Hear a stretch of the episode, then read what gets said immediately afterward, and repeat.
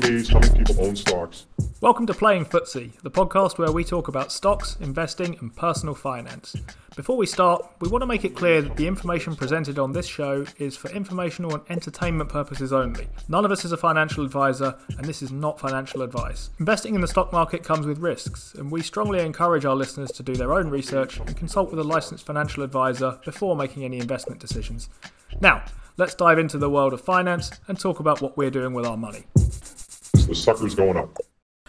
Welcome to the Playing FTSE Show. I'm Steve W from the Playing FTSE Show, and I'm joined by Steve D from the Playing FTSE Show. It's July the 8th, sort of about 20 to 10 in the morning, and we're here to talk about the stuff that's been happening in the stock market this week. The FTSE 100 has not had a very good week. I believe it's been down every single day this week for one reason or another. Interesting times for UK investors, such as the one and only Steve D. How are you, Steve? How has your week been in the stock market? Is your portfolio been down every single day? Not every single day, but almost all of them. I think I got maybe four or five of them down. Um, it's not bad. Fri- yeah, Friday I had a decent day, um, but it was kind of one of those things where uh, American stocks were going down, uh, British stocks were going down, and then on the last day the pound strengthened as well, just to give you an extra kick in the sack. So, uh, pretty, um, pretty sort of average week really. I, I, still don't think there's any massive opportunities out. there. There's nothing in my portfolio that's really screaming addition in terms of the things that I would normally have just plonked the money into, like your Forterras and your Airtels, are actually really big positions for me now. So, uh, in terms of the UK, I've been trying to uh, look a little bit beyond that. My Rightmove position's up about five and a half percent, so I'm like already thinking that's moved a long way since I started buying into that. So I started to look at um, Spirax Sarco at the um, on mm. Friday. And to encourage myself to do it properly this weekend, I have purchased a, a huge position in it, Steve, of one share. Uh, to try and encourage myself to get up, on, get on the hammock at some point, and uh, and and and have a and have a good read up about it, and, and try and get to the the the bottom of uh, exactly what it does and whether or not I actually think it's a it's a good opportunity. But it's fallen a long way year to date, so um, there's a there's there's definitely some potential there. But how about you, Steve? How was how was your week? Interesting stuff. Spirax Sarco are a bunch of engineers. They're a UK stock that everyone thinks very highly of. The only thing I know about them, other than what I've given you kind of there, is that they were mentioned in a note from UBS earlier this year as the better thing to buy than Halma. I think they operate in similar ways. Halma we've talked a little bit about on this show because I owned it for a while and, and would own it again if it was a bit cheaper.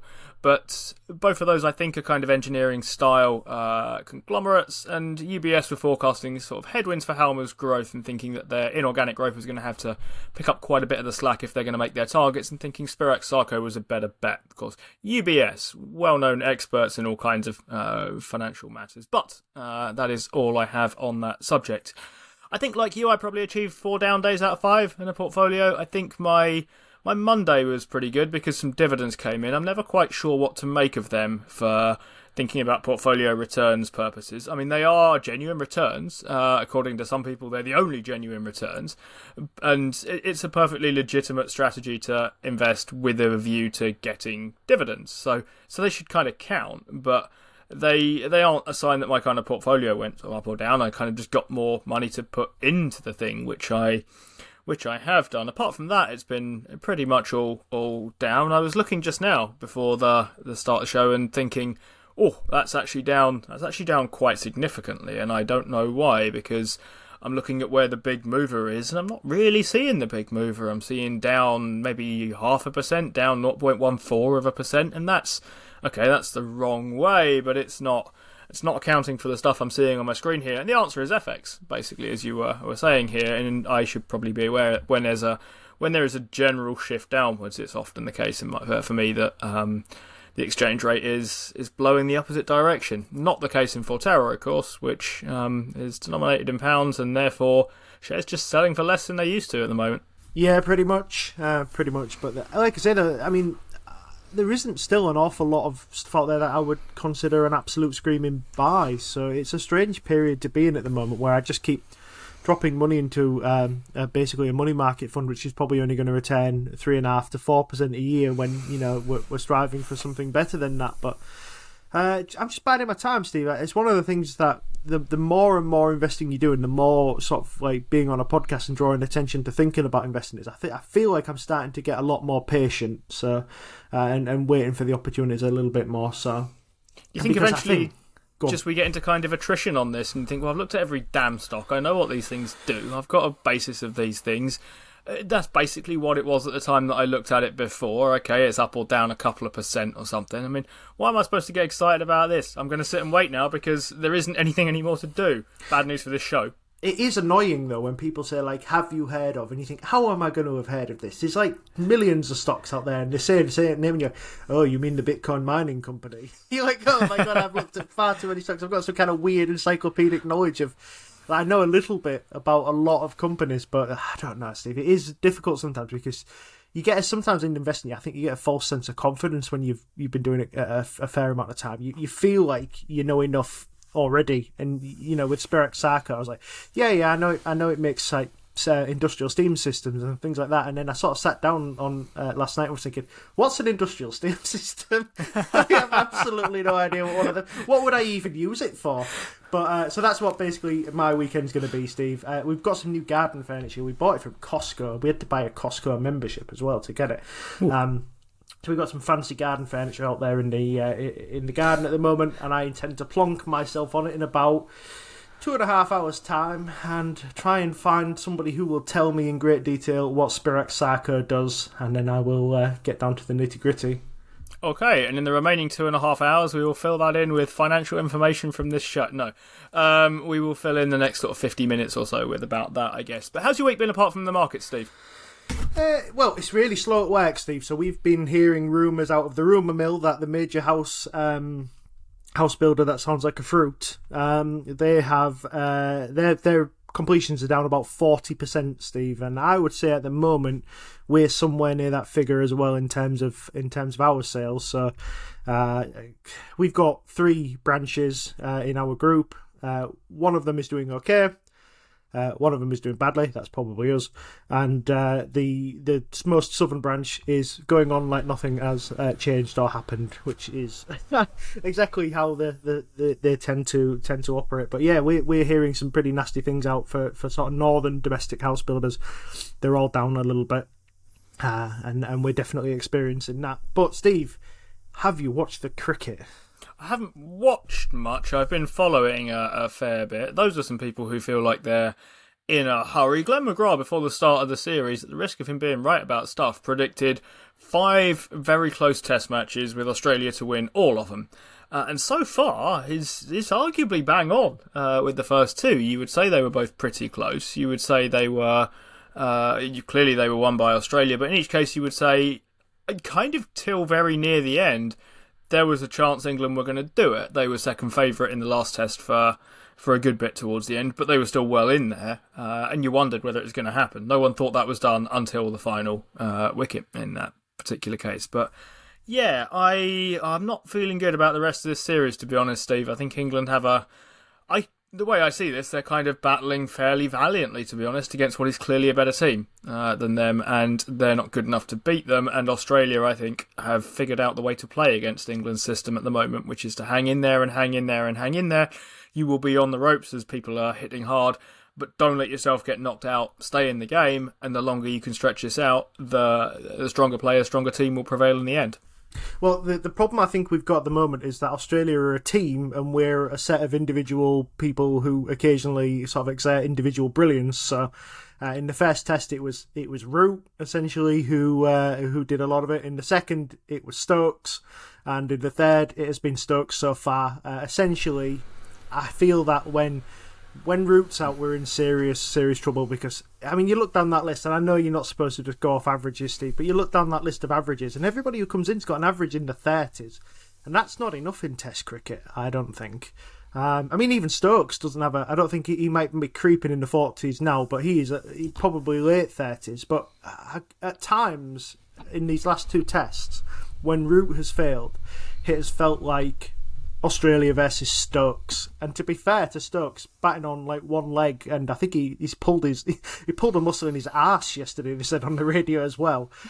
he's doing pretty well. He's doing he's doing pretty well, and he, he I mean he is exciting to watch. But I just think ah, it's crazy. But what I did enjoy be used used to being a fast bowler myself was seeing the return of Mark Wood, and he was pretty revved up uh, uh, on the first day, bowling uh, one ball at 96 and a half uh, mile per hour. They said, which is the fastest that uh, I think um, a UK bowler's ever bowled. That's faster than Jofra Archer we were calling for last week. Yeah, I was. Um, you said it's been a, a tale of sort of individual stories for England, and that's probably true. I agree with you. The first one was Root, second one was Stokes. You said this one also Stokes. I would say kind of assisted fairly heavily by Mark Wood uh, in this one, who's done a strong job with the ball, partly knocking over stumps and partly causing wickets to fall at the other end. It's it's a tough one at the moment for England. I mean, Stokes, I think, I'm not surprised his average isn't that high. I think he came into this test needing a score. He has more than a lot of people. He has a catalogue of individual highlight reels that a lot of that would be the envy of a lot of probably better uh, batters and cricketers than him, or people with higher averages than him. He has a lot of failures uh, as well along the way, but he does have it in him to you know reach down and find a big. Well, Headingley of the last uh, home Ashes series, battling with Leach, um, to an extent last time, to an extent this time as well. So I'm not hugely um, surprised by that. My week's been uh, been interesting actually. I've been off running some stuff for uh, the other company that I work for that's not my main employer, where we look at some stuff to do with the ethics of business. So combining my two loves of podcasting about publicly traded companies and philosophy. That was that was a fun and interesting thing to do. Sounds good. So just just quickly, Steve, before we shuffle on, yeah, I think I'd be happy with just winning one game out of these. I think I'd consider that a a minor victory, losing four one or maybe three one in some rain. Four one is. Uh, I feel like. I think four one would probably be about fair based on the way things have gone so far. So I guess I'd take it. Um, it's a strange one with that. In that, if you think about the kind of McGrath result, five 0 would flatter either team. I think either side has done enough to deserve something from this series. England probably second best, three two four one, something like that. Um, maybe three one and a. I- It's hard to see anything getting rained off with the speed that the matches are going, isn't it? I mean, even if you, even if you lost a day, you'd still complete it in the remaining four, sort of fairly comfortably. It seems. Yeah, definitely. We're on the third day now, and, and Australia are halfway through their second innings. There's only one to go, so we could be done tomorrow. Um, Pretty comfortably. Quick game's a good game, uh, and the same goes for this show. So let's crack on with some stuff about markets and finance and stocks and and that kind of thing. So we were expecting Paul uh, this week because we are basically triumphs of hope over expectation. Uh, although I don't know if it counts as a hope anymore. Um, we basically failed to reason inductively, but we thought he was going to be here, and he is in fact not. He's uh, not got power this time, or not got internet, or something of that sort, which he told us through the internet. But I was going to ask him a question, which I think I know the answer to, but I was reflecting on this week. Interest rates in the UK are the thing everyone's talking about. They're largely talking about it in the context of mortgages. I wasn't going to ask him a mortgage question. I know he's an expert on those, but uh, they're currently at five percent or so, uh, Bank of England base rate, and they're forecast to go higher. They're forecast to go through six percent next year and peak at around six and a quarter, or maybe just under. And I say they are forecast. I'm looking at the J.P. Morgan Guide to Markets here, which is it might be right. It might not be right. It probably won't be 100% accurate, but it's the best thing I can think of. And uh, if anyone's wondering what source I'm using there when I say their forecast, it's that uh, for all of this. The FTSE 100 has been down every day this week, and it now has a dividend yield, at least on average anyway, of just under 4%. So I was sort of wondering to myself, with the first direct account that you mentioned, Steve, a few times on this show at around 7%, there are some other things as well, offering 6% for a one year fix, 6.1% for a two year fix, and the like. Why is anyone investing in dividend stocks at today's prices? If you think the average yield is 4.5%, anything higher than that, you're probably looking at above average risk. Anything below that, you're probably looking at below average return. And bearing in mind, we are in the equities sector anyway, so we are always inherently, and I don't really care if it's a really, really good, robust company, somewhat more risky than stocks in terms of nominal return. Stocks, uh, sorry, more risky than cash rather. Stocks can go down. The face value of cash doesn't go down. There is a chance that your bank entirely busts, but you're probably insured uh, in this country anyway. So I was wondering to myself, what do you think about this? Steve, I was going to ask Paul, see if he knew the answer. Uh, but why the hell is anyone being a dividend investor at, say, 4.5% on average when they could be a cash investor at 7% on average? It's pretty tricky, isn't it? Because both of these things, uh, in terms of interest rates and a dividend, are drains on uh, on most company incomes. Uh, anyone with debt um, becomes, you know, becomes foiled it twice. But um, yeah, it's interesting, isn't it? I mean, I, I, you know, you know, I like to scour around the Trading 212 communities and answer queries and what have you. And a lot of people I'm seeing have been pushed into the higher dividend yield style companies. So Mm. you see a lot of people saying, "Well, what do you think about this pie? It's got a it's got a dividend yield of eight percent." And like straight away in my head, I just think, "Oh my god, that's that is that's going to be atrocious." And you look down the list of companies, and they're the worst of the worst kind of BDCs, uh, in you know investing in all the kind of companies that banks won't invest in, uh, taking you know taking huge bonds off these kind of companies or what have you. And you think to yourself, these were these were companies for when the economy was. Uh, uh, when when interest rates were pretty much nothing, they're not they're not companies you know for this kind of uh, interest rate. So yeah, terrifies me, Steve. But you've got to remember that the, the British market has a pretty good yield on it at the moment. Just just to, if you were to just buy a FTSE uh, 100 ETF, I think that's in the fours, isn't it, or, or maybe getting towards five. I thought it was a fraction under four at the Could moment be. on average, but um, yeah. So the British market is okay. It's still a way short of of seven, and of course, I mean, one answer you might I can think of three answers, right? So one I think is bad. One is uh, maybe okay, but not entirely convincing to me, and one that I think is better. So the one that I think is bad, and I think there is a category of investor out here that would give this as an answer, would just be I think four and a half, or let's say it's a four percent dividend yield for the moment. I think it's slightly under that, but let's say four percent. Four is higher than seven. Uh, and then, since four is a bigger number than seven, you'll get a bigger inv- result by investing in the four thing rather than the seven thing.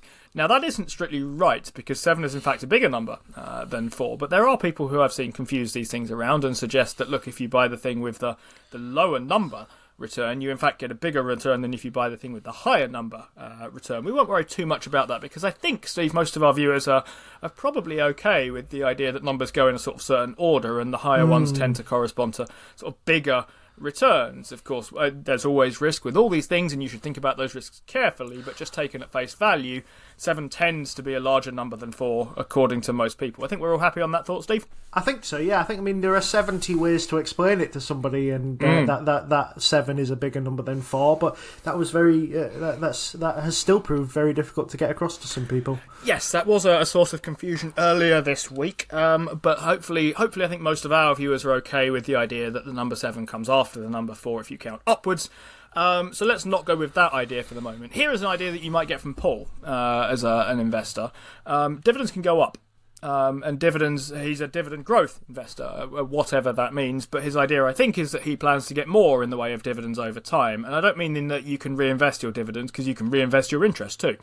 So that point is is kind of lost a little bit. But let's say uh, dividends can grow because I don't know, say Unilever or something, which I think pays an about about FTSE 100 average uh, dividend yield. So I think that's on the mark.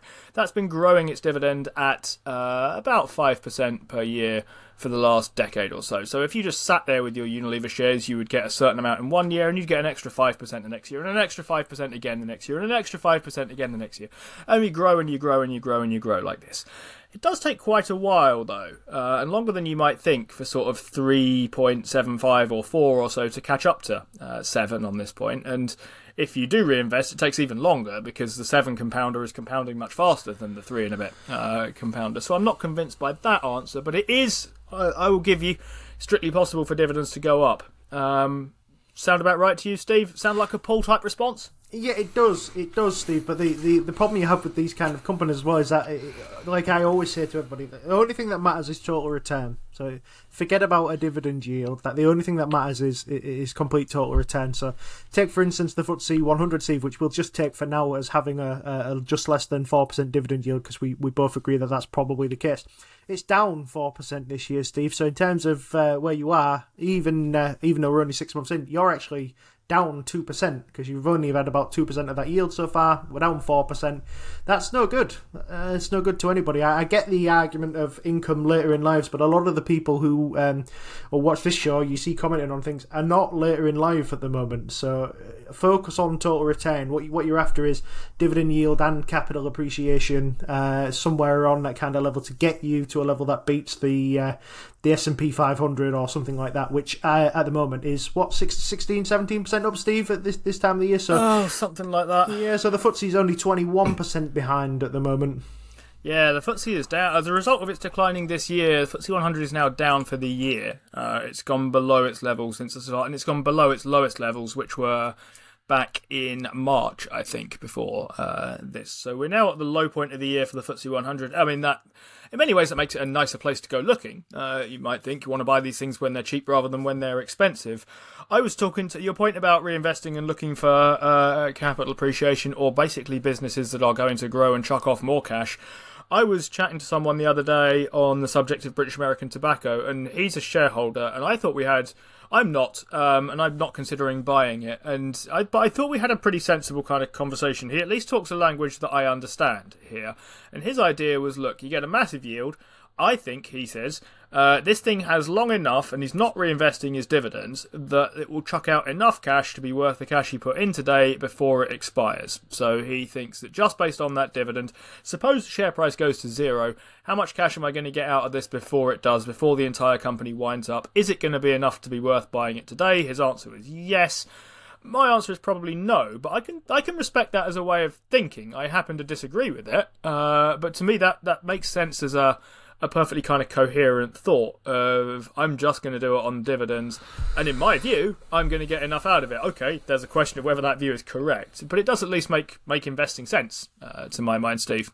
Yeah, modern cigar, butt investing that, mm-hmm. not it? In, in, in a way, uh, it's the way that you're getting cash out of the business on a gradual scale rather than uh, rather than you know at the end when everybody um, when everybody has a big liquidation and you, you, get it that way. So yeah that's the, the i guess that's the modern version but i would imagine that that's not going to happen because as the share price starts to starts to dwindle and businesses evidently dwindled with it you would assume that they stop being able to pay their debts and about halfway through it you get collapsed out yeah, I, I'm also doubtful that's going to happen, but I can at least see it as a coherent, internally coherent investing thesis, albeit one I disagree with. So here's the last reason I think for buying dividend stocks now at let's say three and a high number, three and a high po- uh, point percent, when you can stick it in cash for a year at seven or six percent. And here is the reason I think cash ain't hanging around at those levels. Um, I was looking at the guide to the markets, and okay, so you can have a year at seven percent but then you'll have your cash, and you'll have 7% more cash, and the question becomes what the hell are you going to do with it? Uh, and you might be right next year because interest rates are forecast to top out at sort of 6 and a bit, uh, 6 and a bit percent, I was going to say, so it might well work for another year. But after that, the forecast for interest rates ain't so good. They're forecast to go down pretty much as quickly as they came up, according to the guides to the markets guys, and they're um, scheduled to, uh, by 2028, so about five years from now, be somewhere just under 4% uh, with interest rates. So you're going to be, I don't think you're going to be getting 7% on a one year fix if interest rates are below 4. They're currently at 5, and the best you can find is 7% somewhere. Uh, I don't see that happening in 2028. So here is the reason I think I would have for buying dividend stocks if I was a dividend investor. Dividend payments and the amount you get in dividend payments don't massively care about interest rates. Interest rates uh, create headwinds for businesses and they might affect yields in certain ways. But Unilever will make as much money as it makes, probably regardless of where interest rates are. It finds a way to make a little bit more each year, a little bit more each year, a little bit more each year. And I think that I don't see rising interest rates as a major headwind to that. So I think what you, the person who buys dividend stocks today is going to think is, well, look, in, in five years' time, interest rates will be down. I won't be able to reinvest anything at 6%. Um, I will still have my nice.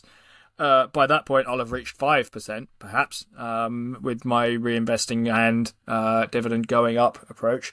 And when I think sort of longer term, I think I'm going to be okay here because I think cash is. I wonder whether there's a bit of a cash trap uh, here. If you look at the bond market, uh, to try and back this up a little bit, Steve, I was looking at the yield on UK gilts. Currently, you can have a one year gilt with a 5.4% return, two year is 5.36, three year is 5.17. Uh, I'll skip a few years as we go, but five years is 4.84, 10 years is 4.64, and 30 years is 4.67. Generally speaking, we are coming down. We are in inverted bond yield territory. People are thinking that in three years, five years, 10 years, you're not going to see the same opportunities in cash as you are now. Are the opportunities going to be any better in dividend stocks? Maybe, but if you buy them now, then you can be ready for that to happen. I think that's probably the best reason to be a dividend investor, at least that I can think of in this particular environment. What do you think? Well, I mean, the bond yield is is uninteresting to me because you can get better better rates than that in a savings account. So I don't see Mm-hmm. why you would want to why you would want to go down that road at the moment. It's five point seven six on a five year fix. Uh, uh, with it, with just a standard bank account, so buying bonds is as equally as unattractive as. Um, but they, but like I say, they are a good predictor of future interest rates. So Mm-hmm. uh, potentially that is uh, the evidence you need. That we're probably going to head down that way. But just having a quick look at you know friend of the show Legal & General. Um, uh, just this their five year share price, Steve. They're down twenty, well, 17, uh, 17 and a quarter percent in the last five years, with an about an eight point eight percent dividend yield. So you probably would have, you know, you would have made out made out of that fairly comfortably with your dividend yield, and uh, like I say, reinvesting it into a falling share price. If you think that at some point this company turns around and becomes, uh, you know, becomes green again for you, that, that could be quite attractive, Steve. Um, insurance companies taking a bit of a hit because you know they're quite interest rate sensitive. Uh, the legal general again is involved in a lot of houses as well and things like that. So uh, they've got a uh, probably a lot of problems. They're, well, they're in, they're in pension risk transfer as well, which with the bond crisis we had. Do you remember that early in the year? Or was it early in the year? Maybe even before. Uh, uh, trebly exposed to things that people don't like at the moment, Steve. But there are companies out there that I think people probably should be taking a look at that have a decent yield. I'm just not sure I always see they're the ones that people go for. Yeah, Legal & General is interesting. I sold my investment in, in Legal & General a little while ago now, and I sold it for sort of two main reasons. One is that I struggled to work out exactly what this company is and what it does. Um, and the other is that even if I could work out what this company is and what it does, I worry a bit about life insurance as a, a sector. It's really hard to know because your premium, your uh, policies run basically kind of indefinitely, and your losses on these things are potentially indefinite. And you only really know with any insurance policy um, whether you wrote it at the right level once the policy has expired. And in the case of a car insurance thing, that's not too bad. You find out in a year, basically, as did, did, did you have to pay out more on it than you took in? Yes, no. There's your answer. Uh, congratulations, we made money on that one, we lost money on that one. Life insurance stuff runs and runs and runs and runs and, and then runs in some cases, and you can really get into kind of massive mounting losses, and they're not helped by things like inflation, increased costs, and as you pointed out, Steve, um, potentially the value of their bonds landing themselves in trouble. You can't have a run on an insurer, at least not deliberately, like you can have a run on a bank. You can have a policy that needs to uh, claim at any given moment, but people can't all just suddenly get scared and be like, right, I'm yanking my money, uh, the way they can out of Lloyd's or something. But um, that's yeah, that's kind of why I'm not in Legal & General. But they do have a big old yield, and uh, it's higher than their bond yield, which is what you would expect given the additional risk of equity and so on. Would it would it be something that you'd be interested in getting into at any kind of price around Steve? I'm looking at it now. It's two. It's two twenty. I reckon uh, when we were buying it, it was under two. Uh, I wonder if it gets there again. I I have an alert set for under two, by the way, mostly just so I can tell you about it. But um, uh, possibly, uh, I, I definitely wouldn't say never to this. But I need to find. I haven't yet found the thing that really makes it click for me. What Legal & General does, where I think I could then comfortably come on this show and say. Look, here's what this company does. Here's why the outlook for it is either either good or just not as bad as currently being priced in, and here's how I plan to make money out of this thing. I keep hearing things that I sort of understand what the words mean, but I don't think I could do anything other than repeat the words back. So people talk about it being a really well run business. I, I know what really well run means, I know what business means, but I, I often think that's the thing that people say when they don't really know what they're talking about, but they start saying they want something positive to say, so they say, yeah, it's really well run, without saying anything about what they mean by that.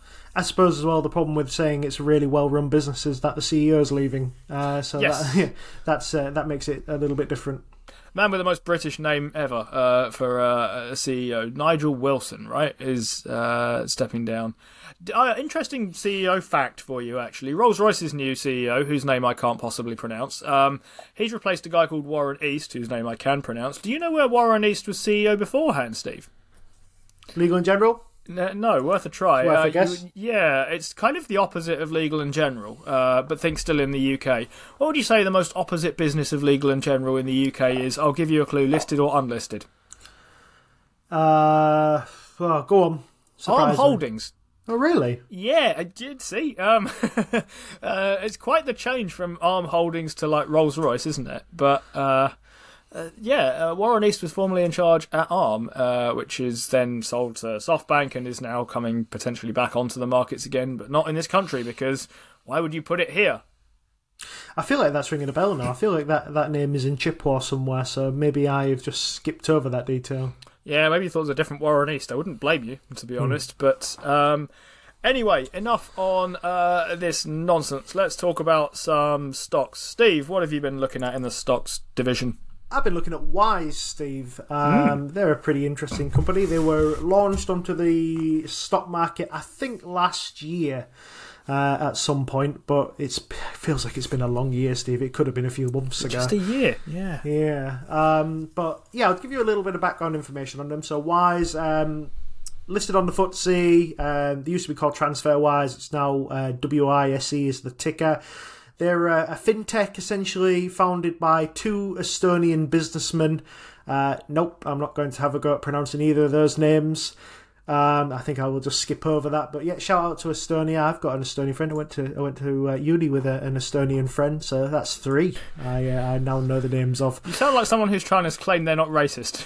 yeah, yeah, that was awful. I might just cut that bit out.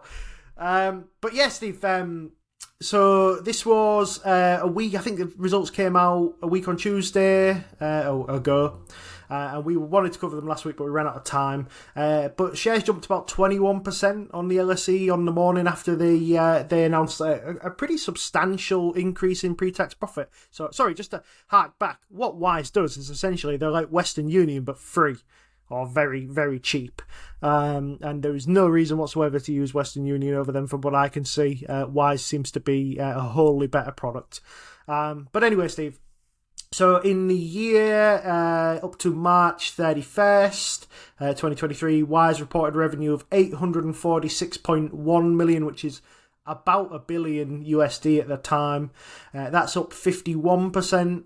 Pre-tax profit jumped 234% to 146.5 million. Can you guess why that is, Steve? Uh, is it to do with um, exchange rates? It's to do with interest rates, I would assume. I reckon that's all yeah. interest oh, of course income. it is. It's to do with yeah, yeah, yeah, yeah, yeah. Yep. So customer number, Steve, increased 34% to 10 million. Uh, that was about a 37% year on year rise in volumes as well to 104.5 million. And uh, the payments technology group predicted further growth in the upcoming final year. They said uh, we expect income to grow between uh, 28 and 33% in full year 2024, and for income to grow by more than 20% CAGR over the medium term, whatever that means. Uh, we continue to expect our adjusted EBITDA margin to be above 20% for the uh, medium term, but for, for it to remain higher than our target in 2024 due to a higher proportion of interest. And that's essentially how Wise is making its money at the moment. It's not a bank, it operates on a kind of e money license at the moment, and uh, that allows them to have a little bit more flexibility about what they do with your cash. So they're not investing it, but they will deposit it somewhere else uh, because they're not allowed to hold it uh, because of the, the terms of their license. They'll be probably getting about 5% of that, probably depositing it with the Bank of England, taking a 5% rate out of that, passing about 4.2% of it back onto the customers at the moment, and the other 0.8%, Steve, they just take us take us profit. And when interest rates are as high as this, and you can scoop a little bit off the top, uh, this is where Wise is making all of its money at the moment. I think it's a pretty exciting looking technology business. We actually have a fintech on uh, on the LSE that I think is a pretty good looking business. Uh, there's a very good business breakdowns on it as well, which uh, we will we, we would direct you to if you want to learn more about the business, Steve. But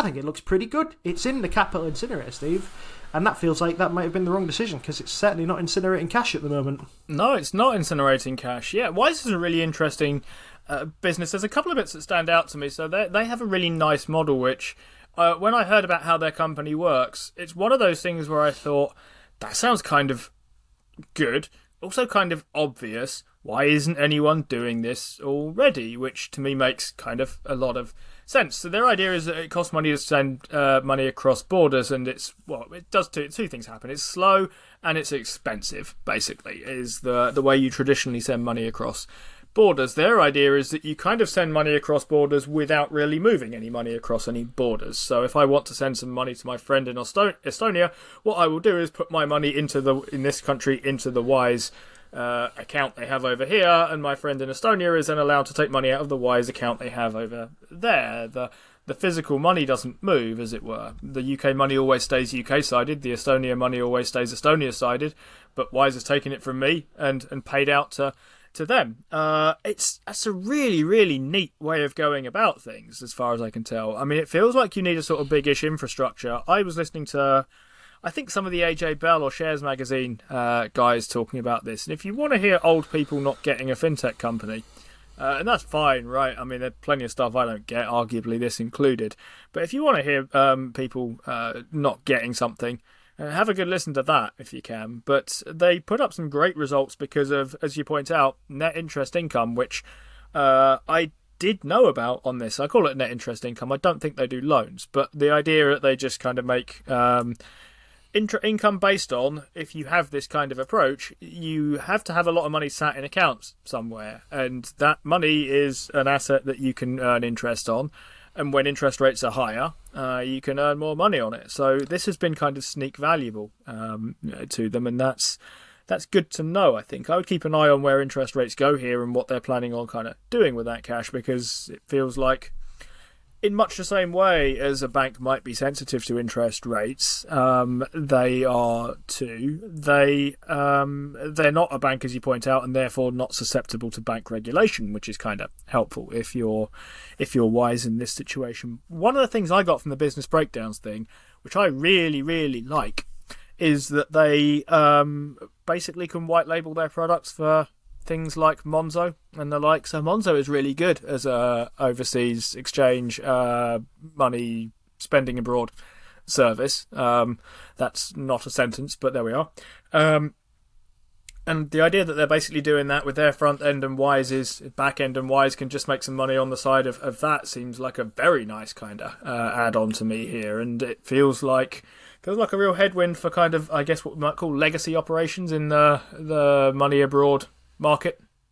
Yeah, and there's some kind of flywheel there in the business, you would assume as well, Steve. In that they can, they've got low overheads, and because they're not a bank, uh, they can afford to pay out the nearly just under a market leading uh, rate on, on on the money. So it actually encourages people to just leave the money in Wise and not take it out. So when that happens, uh, they can just keep depositing that into the uh, Bank of England, taking five, giving you 4.25 back or whatever their rate is at the moment, and keeping that 0.75. There's no incentive for people to actually take the money out of Wise that they've received and uh, uh and and put it anywhere else. So it, it is a very attractive looking business while the rates remain this high. And if we believe that rates are going to decrease, but maybe not decrease all of the way, then Wise might have some legs here, Steve, because you would assume that I mean, outside of your chips and people like that, and your building societies who are going to come along and offer, you know, small amounts of cash, uh, small amounts of, you know, maybe bank accounts where they're taking 10, 15 million of deposits and then think, oh, we don't want to, we don't want to offer that bond anymore. But against someone like Chip, who has had a bit of stopping power at the moment, uh, those two versus the bank, Steve, are way in front, are way in front of your NatWest, your First Directs, your whatever have you. So real incentive to uh, to to keep your money in Wise, and uh, and it's considerably cheaper than when it listed as well, Steve. I don't know whether you've seen uh, where it listed. It listed at 965 GBX, so £9.65, and as of today, it's up to uh, £6.28, so 628 GBX, but uh, it's uh, it's down about thirty five percent from it from its listing price, Steve, which is you know it's it's not bad for a business uh, like this. If we're taking it a year to date, Steve, you could have got it this time last year at three pound fifty three, so you'd be up seventy eight percent in a year. So. I don't know, Steve. I, I, quite like the look of this one. I think it's very attractive. My main issue with it is that the two founders are uh, they're they're a strange bunch. They they they're going on sabbatical. I think the both of them are going on sabbatical, and uh, just leaving the business to do its do its own thing. And you think, well, this isn't a very mm. old business for you to already be going on, you know, going all Jack Dorsey on us and going and living in the mountains. Um, yeah, I don't know. It's a strange move. That is a strange move. I had two questions on this business, and I think I can answer both of them. You know, this is very much a theme of Steve W. answers his own questions on this show. But um, the two things that initially caused me to hesitate on this uh, were the following. Number one, why can't uh, banks do this themselves. I, I, think it's a clever move, uh, moving your money this side and then taking your money out the other side, and the money doesn't have to go across borders. But in effect, you have moved money across um, borders. You've effectively uh, made it disappear and reappear again without being in any of the uh, middle positions. The answer is that banks are just not that international, I think, and uh, at the risk of sounding all like I'm comparing this to something like Visa or Mastercard, once one outfit's built out the kind of rails to do this and the infrastructure to do this, there isn't much incentive for anyone else to do it, especially if they can, um, in the Monzo style, run it through uh, Wise's kind of existing infrastructure, which seems to me like there's a a reason for thinking that someone bigger won't just copy them because it would be a pointless waste of money. Maybe that's the idea there. The other question I had was okay, so if we're going to basically run our kind of UK account and our Estonia account, in my example, and we're going to put money into the UK account and take money out of the Estonia account, what happens if everyone tries to do that? Our Estonia account suddenly goes to, uh, or suddenly there's a big run on our Estonia account, and we've got loads of money sat on the UK side, but that's no good because people are trying to take it out in Estonia.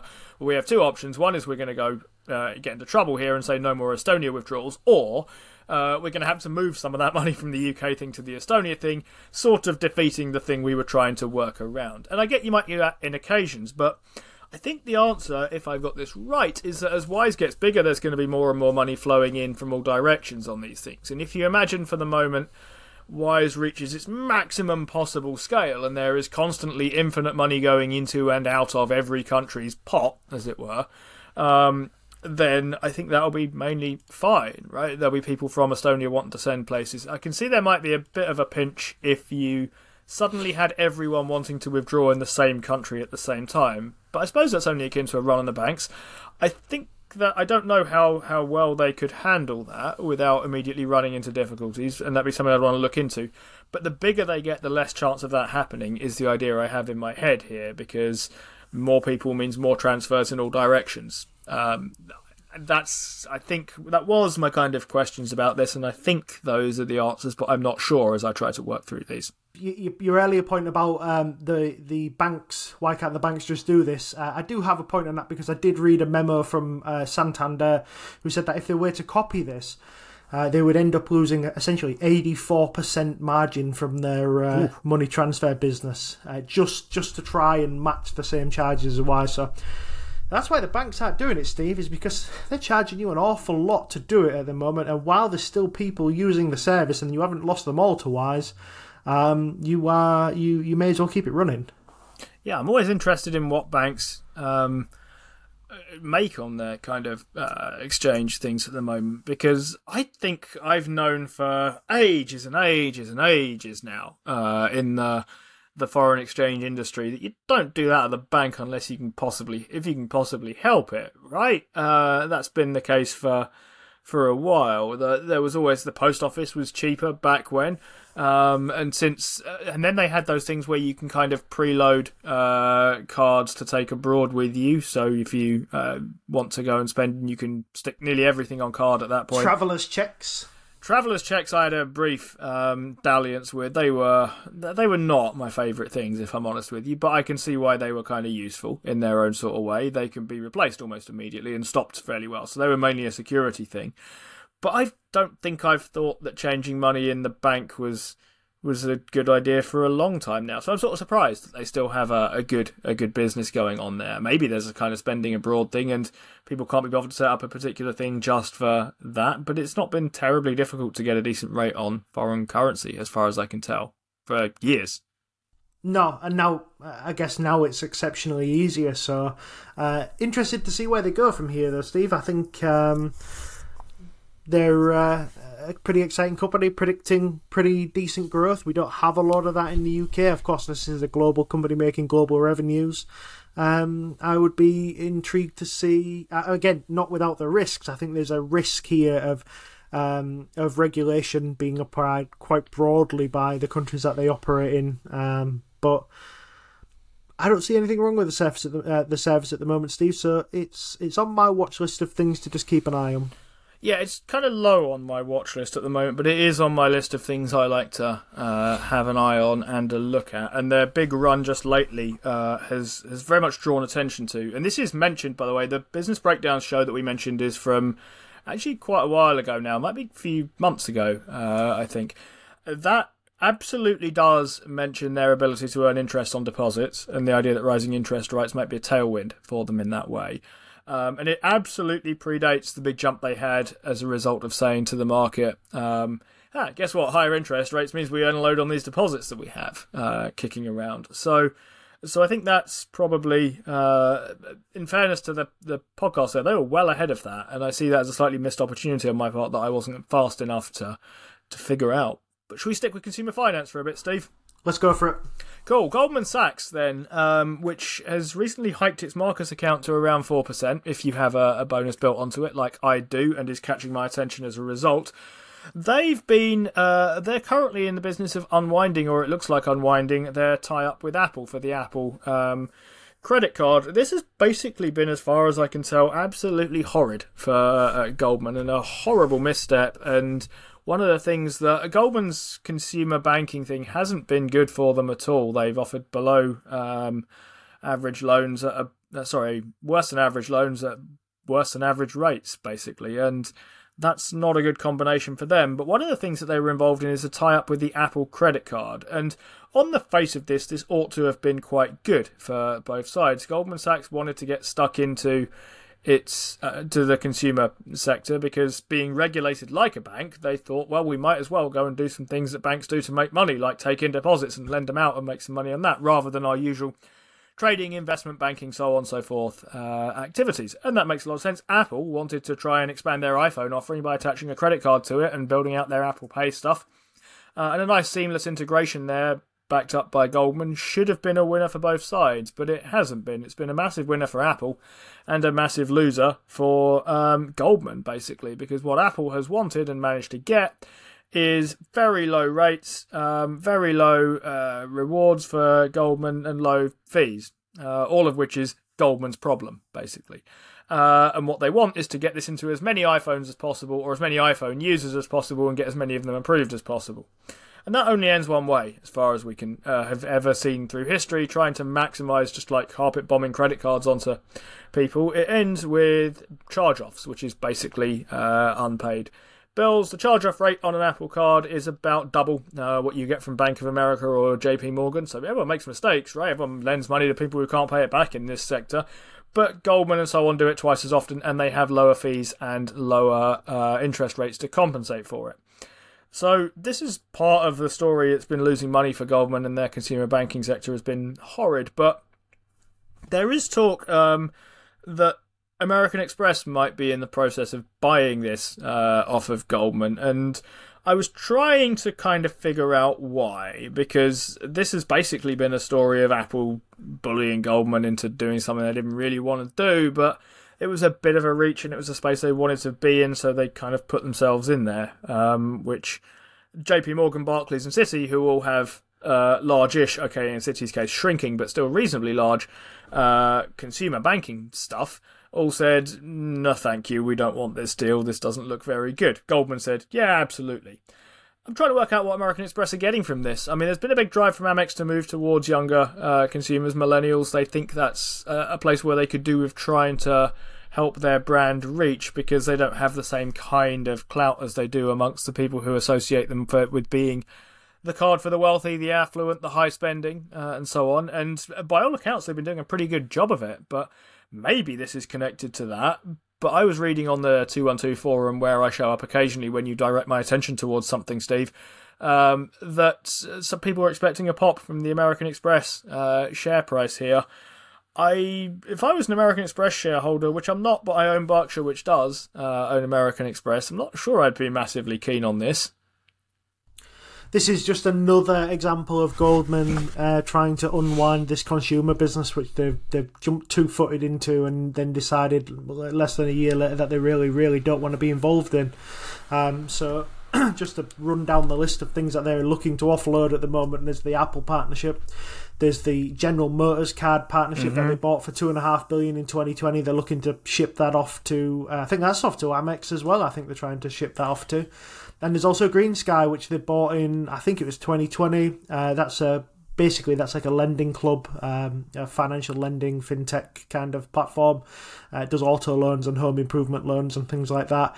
Um, and they don't want that either, Steve. They're, they're looking to ship that off as well. So, uh, gosh, I think I'll only leave the Marcus account, Steve, which is full circle back to the beginning. I would.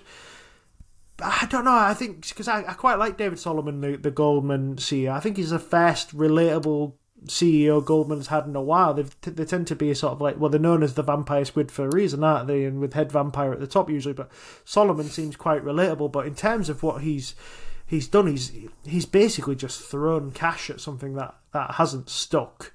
And then just kind of retreated really, really quickly. So I don't know. Has he been a great CEO for Goldman? I'm, I'm not entirely sure. The share price has done okay under him. Um, I just, I just don't know if it's maybe time for a change at the top.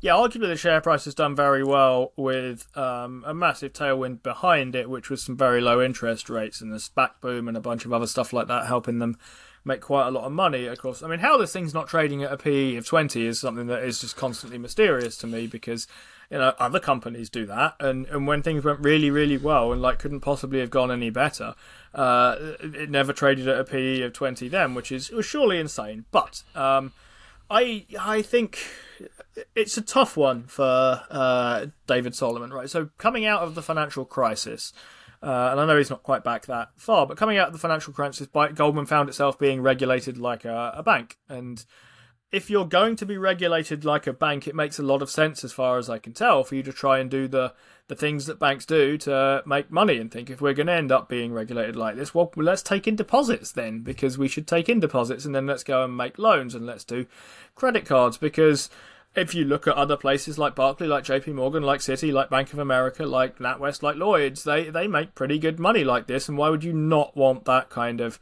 revenue stream there? And they have a, a current account that at the moment it's a bit hard to kind of pick a, a constant winner on current accounts and say this is the one and it has a moat and that there's anything there without interest rate. I mean, you know, we're, we're probably, what are we, about four weeks from another interest rate rise, in which case I'll see what everyone's offering again. And uh, I'll continue to kind of swing things around and, and see where we are. But Marcus is on any on I was going to say on anyone's. It's on my list of current accounts and savings accounts that I'm keeping an eye on. So it's a good product. Um, they offer loans at what appear to be sort of fairly competitive rates. That was how they got started in, in consumer finance. I see like I see that all the stuff has made a lot of sense. It just seems to be maybe harder than people expected uh, to try and get into this kind of consumer banking space turns out, even for a company like Goldman. Yeah, I think that might be the case. So, I mean, DJ Diesel, as he's uh, he also likes to be known.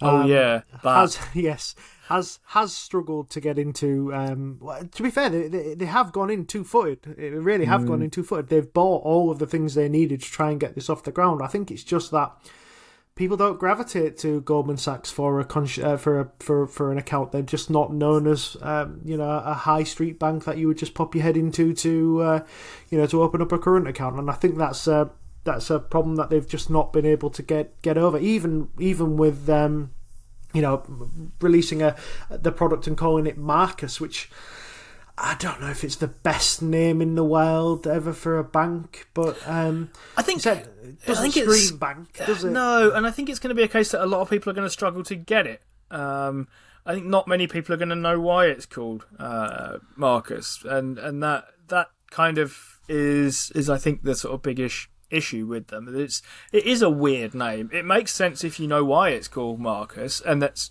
fine but there's nothing particularly catchy about uh, Marcus as a as a name for a bank. I think. No, there's nothing catchy about it. Too too clever is probably what you would uh, you would put it. They needed Accenture in to give them a better name, Steve. Accenture? Who's Accenture, Steve? So Accenture is one that I've been looking at recently. Uh, it's a pretty interesting company. It's an Irish American. Uh, well, it's an American company domiciled in Ireland for tax purposes. Let's not mm-hmm. lie to mm-hmm. each other. Yeah.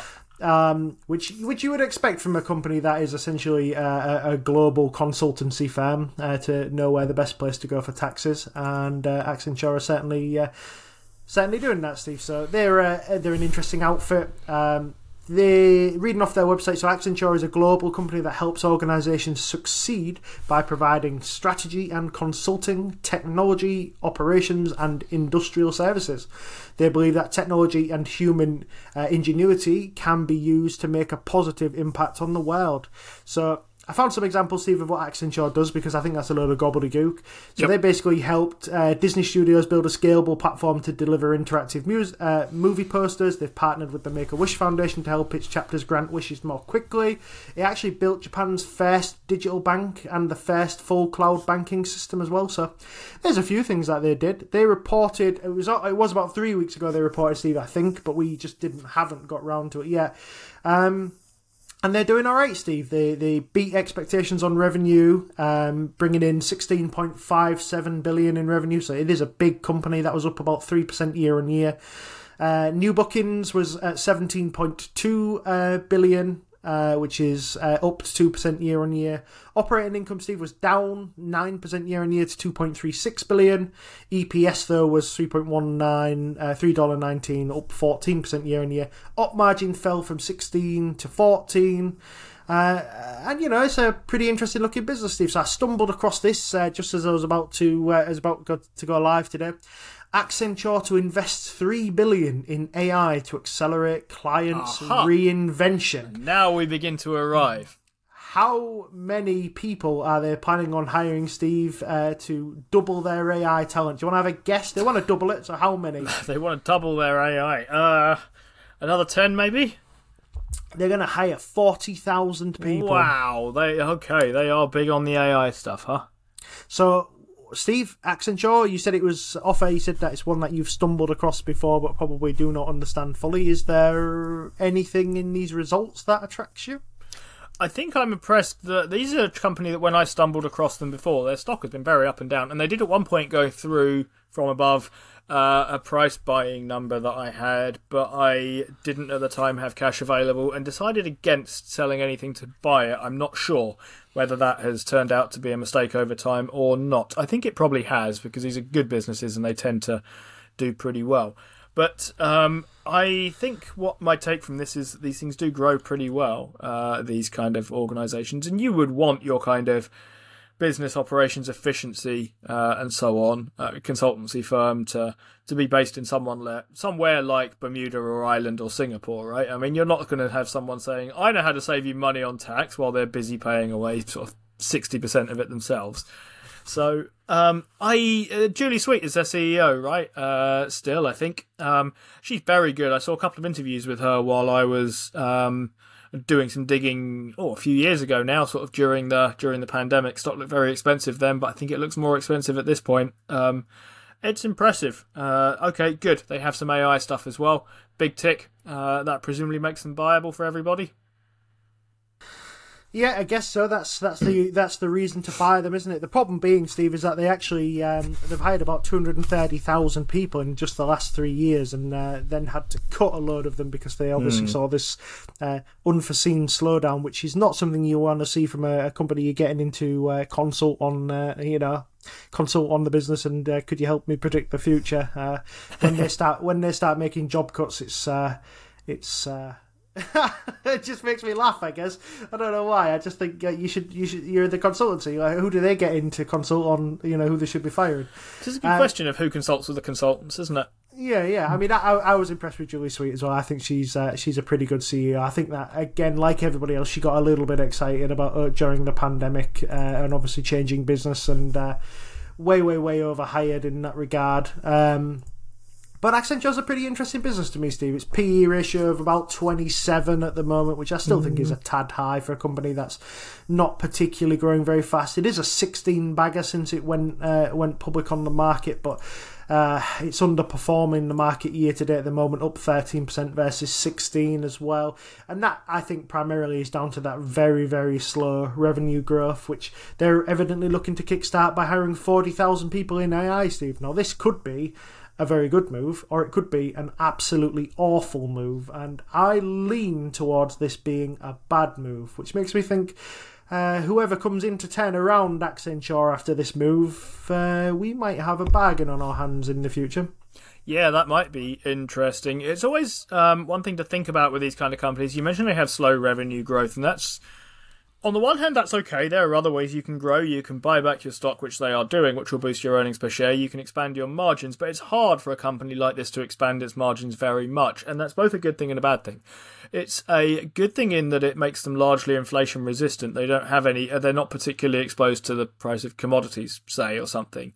Whereas the soybeans goes up, what the hell do they care? They don't make anything out of soybeans they are mostly driven by kind of wage inflation is their their main input cost, but it makes it harder for them to then find any kind of margin improvement uh, like that. And that means that growth mainly has to come from that top line flowing all the way down. This is a kind of company that has uh, good kind of operating metrics, good returns on equity because they don't have to carry around a huge amount of heavy assets, that sort of thing. And these are all really nice things uh, to know about it, but um, it looks to me a little bit touch on the to touch on the expensive side. I thought this before. I mean, it was a 32 maybe p a couple of years ago, which, fairness, look, times were different back then. Interest rates were much much lower than they are now. Uh, but I thought 32 was a little bit much then. I wonder whether I still think 27 is a little bit much now. Um, but they're going to keep ticking forward and and pushing forward. I guess I want to know a lot more about their kind of business in detail, but but they, I think their results here look pretty good as far as I can tell. Yeah, pretty good in the face of a business slowdown. So just having a quick look on Arrow AI while I was uh, mm. while you was talking there. They're over the last seven years, their uh, or six years, sorry, their return in invested uh, return on invested capital is down about fourteen percent, which is quite a quite a big fall, Steve. But then I'll just tell you that in 2016 it was thirty eight percent and it's been in the 40s 32 30 well 33 34 it's actually down to 23.8% which again is not to be sniffed at in terms of return on invested capital no that is very very good in terms of return on invested capital so this isn't a thing that has kind of high capital requirements or high uh, investment needs or big machinery to try and service it means you pay a fairly heavy price to book though for their their asset like business. It's up around seven and a half, eight. Uh, mm eight times, which is a lot. But the idea is you're going to use those assets pretty efficiently, and I think they are. Balance sheet looked pretty strong when I looked a, a little while ago too. Yeah, the only other thing I would just tack onto the end of that as well is that with this massive hiring um, um, that we're about to experience at Accenture, uh, analysts are actually expecting uh, earnings to be quite a bit worse as well. So that 23 mm-hmm. PE becomes 25 on a forward basis, and I would estimate if they get the 40,000 done this year, which seems unlikely, uh, but if they if they I can't, can't believe there's 40,000 people in the world doing it, but there you go. Um, 25 forward PE that soon becomes 26, 27, maybe 28. Steve, and this just starts to look uh, a little bit uh, well even more unattractive to me. It's interesting uh, with consulting firms. Uh, the the main the big ones that I kind of think of stuff like Bain and uh, McKinsey and the like. I'm not sure these are these tend to be publicly traded uh, companies. So so finding what it's difficult a little bit to find things to compare them to, and I know that that's um, you shouldn't really try and just compare these things because they're not quite the, the same. But something like Booz Allen Hamilton would be the other um, business services bunch that I've uh, heard of. I think they uh, they look like really good businesses. They're the kinds of things that go on my list for in an entire massive market crash. I'll have a go at them. I'm not sure what kind of brings their sector down without bringing any other sector down, but but if anyone's looking for a quality business to keep an eye on here and, and buy in a, a big old uh, whack in recession, which is not impossible, uh, even if it looks apparently increasingly unlikely. JP Morgan, by the way, forecasting no recession for the UK on their um, guide to the market stuff, so yeah, worth keeping in mind there, I guess. But yeah, uh, I, I have this down as a high quality business with a big price tag. Exactly the same, yeah. Cool. Um, well, in that case, let's leave things uh, there for this week. It's been nice chatting with everybody. Thanks all for listening. We will see you next time, maybe with Paul. No doubt he'll tell us he'll be here. We'll see if he actually is. But for now, bye from me and Steve.